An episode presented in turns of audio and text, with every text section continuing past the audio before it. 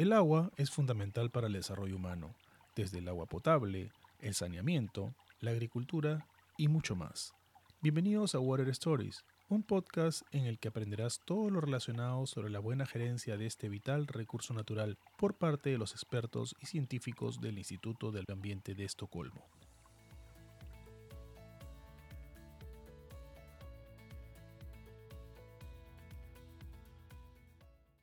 En este episodio, nuestra colaboradora en Bolivia, Estefanía Rada, comparte con tres invitadas el tema brechas en el acceso al agua y al saneamiento desde la perspectiva de género. Bienvenidos todos y todas a este nuevo episodio del podcast Mujeres y Agua. Soy Estefanía Rada, la anfitriona y parte del proyecto Bolivia Watch, una iniciativa del Instituto de Ambiente de Estocolmo desarrollada en Bolivia en coordinación con el Ministerio de Medio Ambiente y Agua, con el fin de formular los planes directores de Cuenca de Tupiza, Pampaguari y Choqueyapu La Paz. El programa Bolivia Watch cuenta con el apoyo de la Embajada de Suecia en Bolivia y con el socio local Agua Sustentable. En este episodio trataremos las brechas en el acceso al agua y saneamiento desde la perspectiva de género, o lo que hemos denominado el peso del agua para las mujeres. Para tratar esta temática tenemos tres invitadas muy importantes a quienes presentaré a continuación. Nos acompaña Laura Forni.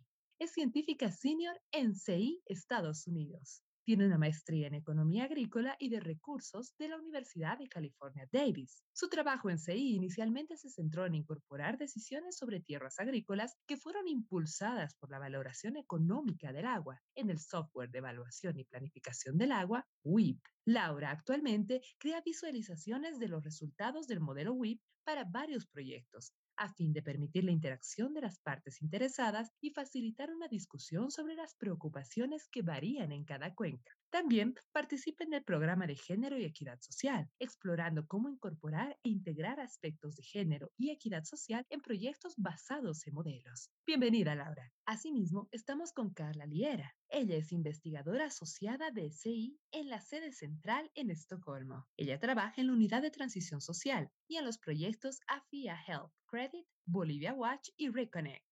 Su trabajo consiste principalmente en desarrollar estudios de referencia cualitativos y realizar investigaciones sobre los vínculos entre WASH y la gestión de cuencas hidrográficas. Carla tiene una licenciatura en Desarrollo Internacional de la Universidad de Viena y una maestría en Ingeniería de Agua, Saneamiento y Salud de la Universidad de Leeds. Su tesis de maestría se centró en evaluar las condiciones de agua, saneamiento e higiene menstrual de las mujeres de la población de la calle en la Ciudad de México. También con nosotros está Cecilia Tapia parte del equipo Bolivia Watch, ahora encargada de la cuenca Choquillapu-La Paz. Ella es titulada como ingeniera de medio ambiente de la Universidad Autónoma Tomás Frías en Potosí Realizó un posgrado en educación superior basado en competencias en la UMSA y ejerció docencia en residuos sólidos y restauración ambiental, además de desempeñar funciones como técnica de monitoreo y seguimiento ambiental. Asimismo, ella fue una parte integral en la investigación de pobreza y género desarrollada en el marco de pobreza multidimensional propuesto por ASDI, la agencia de cooperación sueca que apoya este proyecto.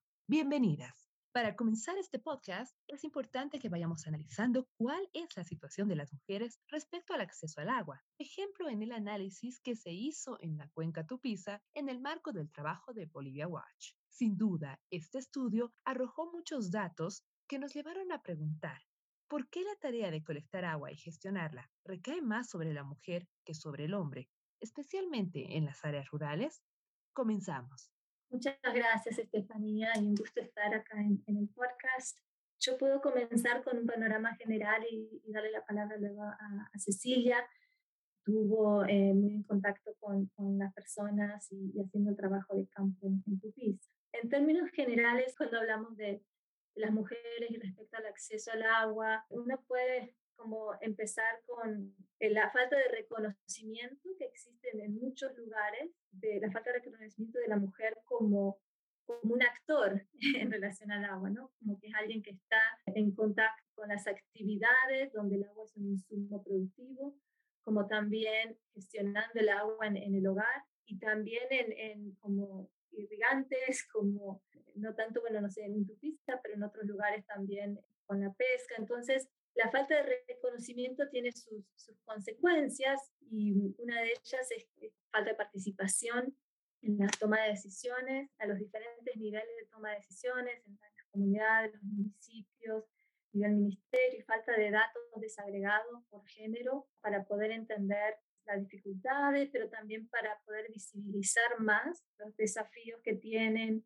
y, el reconocimiento de estos, de estos desafíos, que de alguna manera cuando se reconocen esos desafíos llevan a, a las inversiones y a las estrategias que se puedan llevar a cabo. En el contexto de Tupisa, dentro de un panorama general, están, hicimos una, una encuesta hogares donde nos ayudó a entender muchísimo más los, los desafíos que tenían las mujeres y dentro del consumo de agua del hogar, pero también para fines productivos. Cecilia nos puede contar más de, de los valores y las estadísticas. En forma general, el contexto rural es donde hay eh, grandes desafíos en el acceso a agua para el hogar especialmente en las zonas más alejadas de la cuenca, como el borde donde está terminando la cuenca, que están más alejadas de lo que es el mercado, a la ciudad de Tupiza y, y el acceso de los recursos.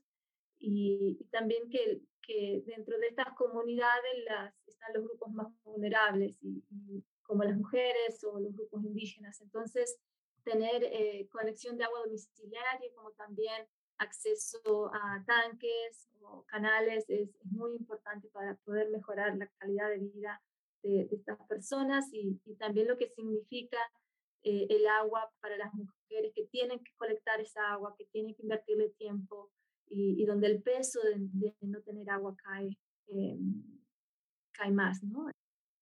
Gracias, Laura. Gracias, Estefanía. Bueno, es un gusto poder estar en el podcast compartiendo con mis colegas claramente hemos ido viendo, ¿no? A partir de esta encuesta de hogares, que las cifras nos han reportado que, por ejemplo, hay una brecha en lo que es eh, las conexiones urbanos y rurales en Tupiza. Eh, las comunidades rurales tienen un 70% de cobertura, eh, a diferencia de la, de la parte urbana que tiene casi un 98%. Bueno, en esta situación, las mujeres son las que tienen que hacer esta recolección, ¿no? De diferentes fuentes de agua, ya sea de los ríos, quebradas, en muchos casos eh, pozos, agua eh, subterránea. Esta participación, si bien en área urbana nosotros tenemos como un sistema a través de una empresa que regula este servicio, en las comunidades se tienen estas autoridades representadas como jueces de agua, ¿no? que ocupan este rol para poder eh, realizar también esta correcta distribución. Y en una mayoría todavía este espacio es ocupado también por una mayoría de hombres podemos decir que existe una participación de mujeres, pero eh, sin embargo igual existen ciertas brechas ¿no? que limitan su participación. En otros aspectos, podemos mencionar también que durante las entrevistas hemos ido viendo que las mujeres conocen su territorio, conocen eh, sus problemas de gestión, por ejemplo, ya sea de desastres naturales, porque en en la cuenca, no nos olvidemos que eh, igual las precipitaciones que se han tenido en los últimos años han ocasionado inundaciones y también se tienen periodos de sequía que ellas bien conocen para poderse también abastecer de otras fuentes de agua alternativas. Entonces, creo que el conocimiento que se puede rescatar desde los actores locales es importante, pero siempre se debe considerar también esta voz de las mujeres, ¿no? Porque son ellas las que están en contacto directo, como lo dijo Laura también, son las que están bien relacionadas con el trabajo de provisión de agua para, para el alimento, para el ganado y también en el trabajo agrícola con el riego. Hola Estefanía, muchas gracias, gracias por la invitación y por la pregunta. Bueno, yo creo que esto que la, la brecha que existe entre mujeres y hombres y por qué ciertas tareas recaen más sobre las mujeres es por el acceso desigual que existe a recursos y al poder y a la toma de decisiones igualmente.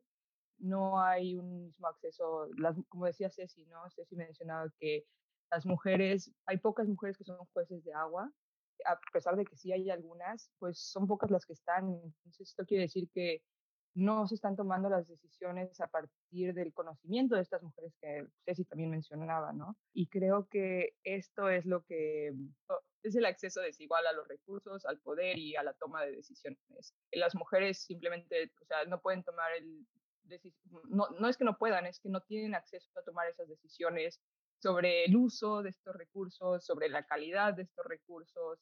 Muchas veces se priorizan actividades que son del hombre en vez de, de priorizar actividades que son, pues, ya sea para el hogar o incluso para temas de mujeres o personas menstruantes, en este caso, por ejemplo, la gestión de la menstruación, ¿no? Que requiere del agua, requiere del uso del agua, requiere de que las mujeres puedan tener acceso a este recurso para poder eh, mantener una, una salud durante estos días. Creo que es muy importante y es algo que muchas veces no se prioriza, ¿no? Y bueno, ya sé que el, tema es de, agua, pero creo que me parece que en el título también hay saneamiento y pasa lo mismo con el saneamiento, ¿no? Muchas veces, o sea, las mujeres tienen el deseo de tener un, baño, pero no es una prioridad en el hogar porque hay otras cosas, entonces esto, esto también, bueno, pues se ve influenciado por lo mismo, ¿no? Por la falta de acceso a toma de decisiones. Muchas gracias por sus consideraciones. Sin duda, esta temática afecta de manera sustancial a las mujeres y este análisis que han realizado ustedes nos lleva a cuestionarnos cuáles son los efectos a largo plazo si esta brecha de acceso continúa. Sí, gracias, Estefanía. Es una pregunta clave, especialmente cuando queremos influenciar o conectar con los procesos de toma de decisiones y, acá es donde también tenemos que pensarlo, el género también en contexto de interseccionalidad y pensar en, cuáles son los más vulnerables. Entonces, cuando, ya sé cuando armamos nuestras propias herramientas en el análisis científico, pero que, informan decisiones de cómo incluir los más vulnerables y marginalizados para que estas estrategias de alguna manera si no aumentan la desigualdad existente. ¿no? Queremos que las estrategias que se informen con el estudio eh, ayuden a reducir las desigualdades, especialmente dentro del contexto de, género y, y, agua. Para las, las, mujeres más vulnerables en, las zonas rurales o en zonas más alejadas de los mercados, de las escuelas, con pocos recursos económicos y que también conllevan la, tarea de, de, colectar agua porque, porque no la tienen en el hogar. El análisis también se enfocó más allá del, del acceso al agua, el, el, marco que utilizamos es un marco conceptual de, la Embajada Sueca de pobreza multidimensional que busca que parte del estudio de quién es la persona pobre, ¿no? quién es el más pobre en, en, en la cuenca y luego mirarlo dentro de diferentes dimensiones como la de recursos, como el acceso al agua, pero también poder y voz, se conecta con la participación al proceso de toma de decisiones y también la, el acceso a la educación, también las oportunidades y elecciones, la oportunidad de, tener acceso a, otros recursos y también a, la educación y la seguridad humana, que es la inseguridad en relación a, por ejemplo, amenazas climáticas, como también a los conflictos que pueden suceder, que la gente puede eh, tener en, su, su, comunidad o en, su cuenca. Y cómo este análisis, este marco conceptual, de alguna manera lo queremos conectar con, con un estudio más cuantitativo y, y, de datos que estamos haciendo en el programa Bolivia Watch. Y, y la idea es pensar también cómo el análisis a futuro que mencionabas, Estefanía, eh, al cuantificar y, poner los modelos uno puede simular y, poder evaluar qué pasa así, ¿no? qué pasa con el cambio climático, qué pasa con, con el crecimiento poblacional o qué pasa con otras actividades que están sucediendo en la cuenca y que pueden influenciar la, la realidad, la calidad de vida de las personas. Entonces, si uno no toma estos análisis con una perspectiva de equidad social y de género, las, las estrategias que se informan en, los planes directores no, no, tendrían la capacidad de poder eh, llegar a estas comunidades más vulnerables. Entonces,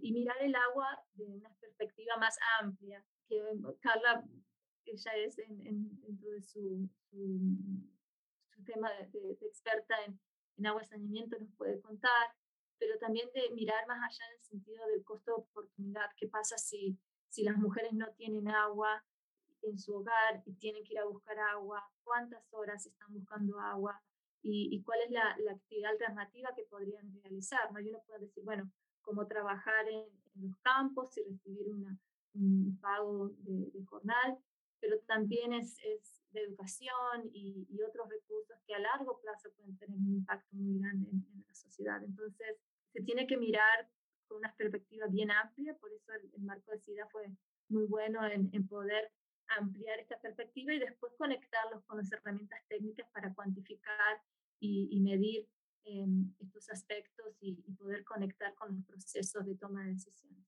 Creo que tocaste de puntos súper importantes, esta parte del costo y oportunidad en cuanto a que las mujeres, pues sí, la recolección de agua y el hecho de que tengan que usar ese tiempo para, pues, para esto en vez de para otras actividades es, es, sumamente importante y también otra cuestión es la de la salud, ¿no? Si los puntos de agua son asequibles, son, están accesibles todo el tiempo, son de buena calidad, esto también tiene un impacto muy bueno en, tanto en las mujeres como en los niños, niñas y, bueno, toda la comunidad. Entonces creo que, creo que esos temas los pusiste muy bien. Yo lo que quería mencionar era como el monitoreo que se le da a la toma de decisiones de estos recursos, ¿no? Del agua y del saneamiento dentro del hogar y cómo nosotros a partir de las herramientas en este proyecto hemos podido hacer eso y pensamos hacerlo a mayor escala con base, bueno, a partir de esta herramienta que, que se desarrolló en el, en el, instituto, que es el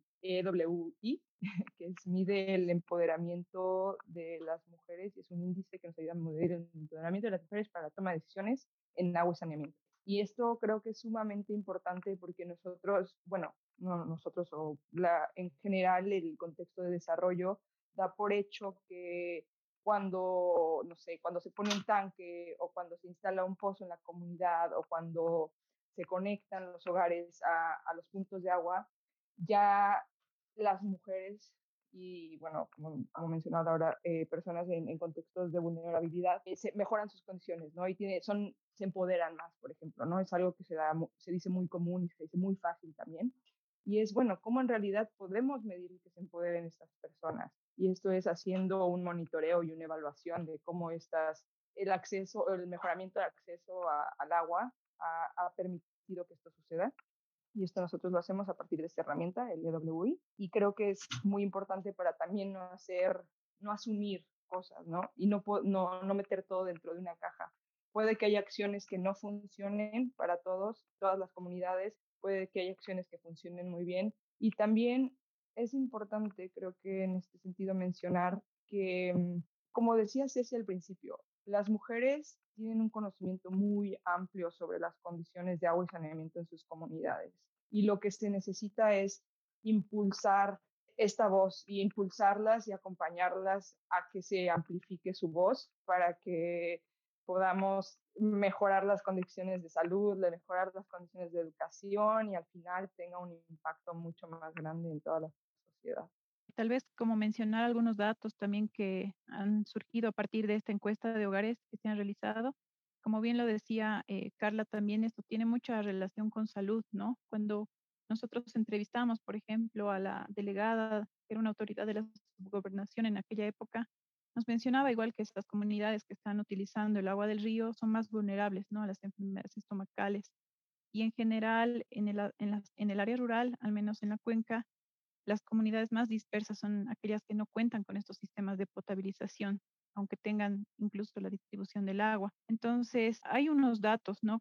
Como, por ejemplo el tiempo que recolectan el agua en las comunidades y se ha podido medir a través de esta encuesta que el 40% de las personas que recolectan en el área rural eh, son mujeres, son principalmente mujeres, ¿no? Un 30% está compartido entre más dos o más integrantes del hogar. Esto quiere decir que participa, si bien el esposo, la esposa, los hijos, y solamente un 23% sería realizado solamente por los hombres. Estas 178 horas que, que se equivalen al año, si nosotros lo dividimos entre una jornada laboral de 8 horas, estamos hablando de unas 22 jornadas de trabajo al año que emplearían las mujeres para esta recolección. Entonces, este tiempo, ¿no? Que las mujeres emplean para poder recolectar y provisionar el agua para sus familias, reduce también las oportunidades de participación participación que ellas tienen, ya sea en educación, eh, ya sea incluso en mejorar la economía del hogar, ¿no? En poder participar ellas en actividades productivas. Y bueno, estos son los datos que,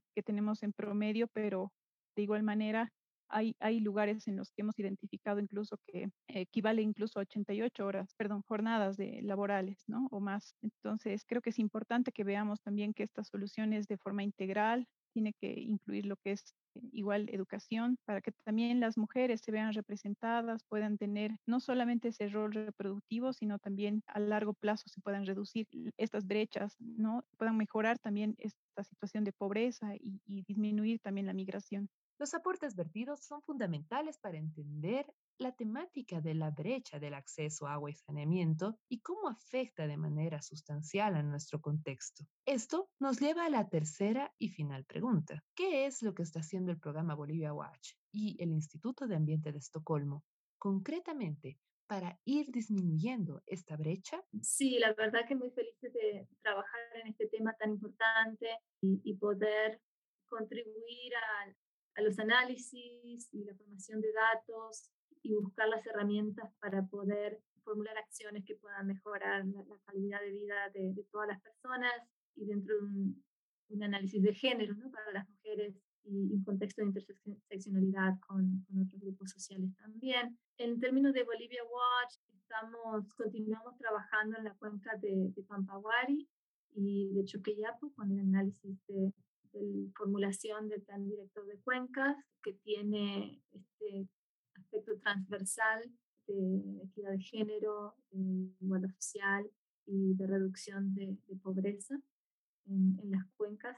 Así que vamos a seguir trabajando y, y la verdad que no solamente en Bolivia, seguimos trabajando en otros lados con temas que, que son tan importantes y, y, que hay una necesidad de, de poder influenciar la toma de decisiones para poder ir reduciendo estas brechas ¿no? en, los análisis. Así que bueno, muchas, muchas gracias Estefanía por darnos este espacio de, compartir el trabajo que hicimos en, Bolivia Watch. Eh, bueno, sí, como mencionaba Laura, vamos a seguir trabajando en, la en las cuencas de Pampaguari y Chuquillapu con Bolivia Watch. Ojalá y podamos también trabajar en otros temas de salud y de cambio climático, incorporándolos. Ya vamos a ver en un futuro cómo, cómo va eso. La, la idea sería ir por ese, por ese lado. Por las cuestiones de, mm, de agua y saneamiento, bueno, nosotros en, en el headquarter tenemos el equipo de saneamiento y trabajamos mucho este tema de género. Por ejemplo, dentro de poco vamos a sacar un informe sobre la violencia de género, y las intervenciones de agua y saneamiento que ha habido en los últimos 10 años y cómo han tratado este tema, ¿no? Es una recopilación de todos los estudios que ha habido y creo que es muy importante tanto para el contexto latinoamericano, el contexto de Bolivia, pero también para el contexto mundial, dado que hay muy pocos estudios que han tocado este tema y que es un tema sumamente relevante si queremos terminar con esta, cerrar esta brecha que existe, ¿no? Y bueno, eh, creo que mencionamos varias varios puntos de, de agua en el tema y eh, en el, en el podcast, perdón, y creo que también es importante enfatizar que el tema de saneamiento, por ejemplo, en las comunidades rurales es sumamente bajo, casi no hay cobertura de saneamiento en las comunidades rurales de las tres cuencas. Entonces, es un tema que también se tiene que poner en la agenda política, que se tiene que priorizar y que se tiene que ver como un problema, como lo mismo que el agua, ¿no? Si no tenemos acceso al agua, vamos a tener problemas de educación, vamos a tener problemas de salud, vamos a tener problemas de alimenticios, como, como decía Ceci. Entonces, esto va muy de la mano, estos dos temas van interrelacionados y creo que no podemos separarlos y espero que podamos seguir como equipo explorándolos eh, en conjunto. Yo creo que es importante que esta información estos datos que se están generando a partir de la investigación y de la construcción participativa que se está haciendo con el PDC Tupisa, el plan director, pueda incentivar también a que las autoridades tomen mejores decisiones en cuanto a lo que se tiene que invertir, ¿no? Porque dijeron mis compañeras, es un reto, ¿no? Poder proveer de servicios de agua potable, de poder mejorar estas desigualdades en lo que es higiene, saneamiento y que se puedan traducir también en mejores oportunidades, ¿no? Que se pueda incluso hablar de tratamiento de aguas, de revalorizar incluso estos desechos, ¿no? Hay experiencias eh, en la cuenca también positivas, hay eh, grupos de mujeres que están, por ejemplo, en una comunidad que es Uploca, haciendo cosecha de agua de lluvia. Creo que este, esta importancia que le tenemos que dar al agua tiene que partir por todos los actores que, estamos en la cuenta. Esos son los aportes míos. Bueno, agradecida también de poder ser parte de este podcast. Muchas gracias por sus aportes. Aunque la temática es amplia y podría discutirse durante horas y horas, tenemos un buen acercamiento respecto a la situación de la brecha de género en el acceso a agua y saneamiento desde la visión de estas tres especialistas. No queremos irnos sin antes recordarles que Bolivia Watch es una iniciativa del Instituto de Ambiente de Estocolmo que desarrolla de la mano del Ministerio de Medio Ambiente y Agua de Bolivia los planes directores de Cuenca, de Tupiza, Pampaguari y Choqueyapu La Paz. Esto lo hace con el apoyo de la Embajada de Suecia en Bolivia y con el socio local Agua Sustentable. Hasta el próximo episodio. Si quieres aprender mucho más acerca de estos interesantes temas, no te olvides de seguirnos en Spotify, Apple Podcasts y Google Podcasts. Estén atentos para nuestro siguiente episodio.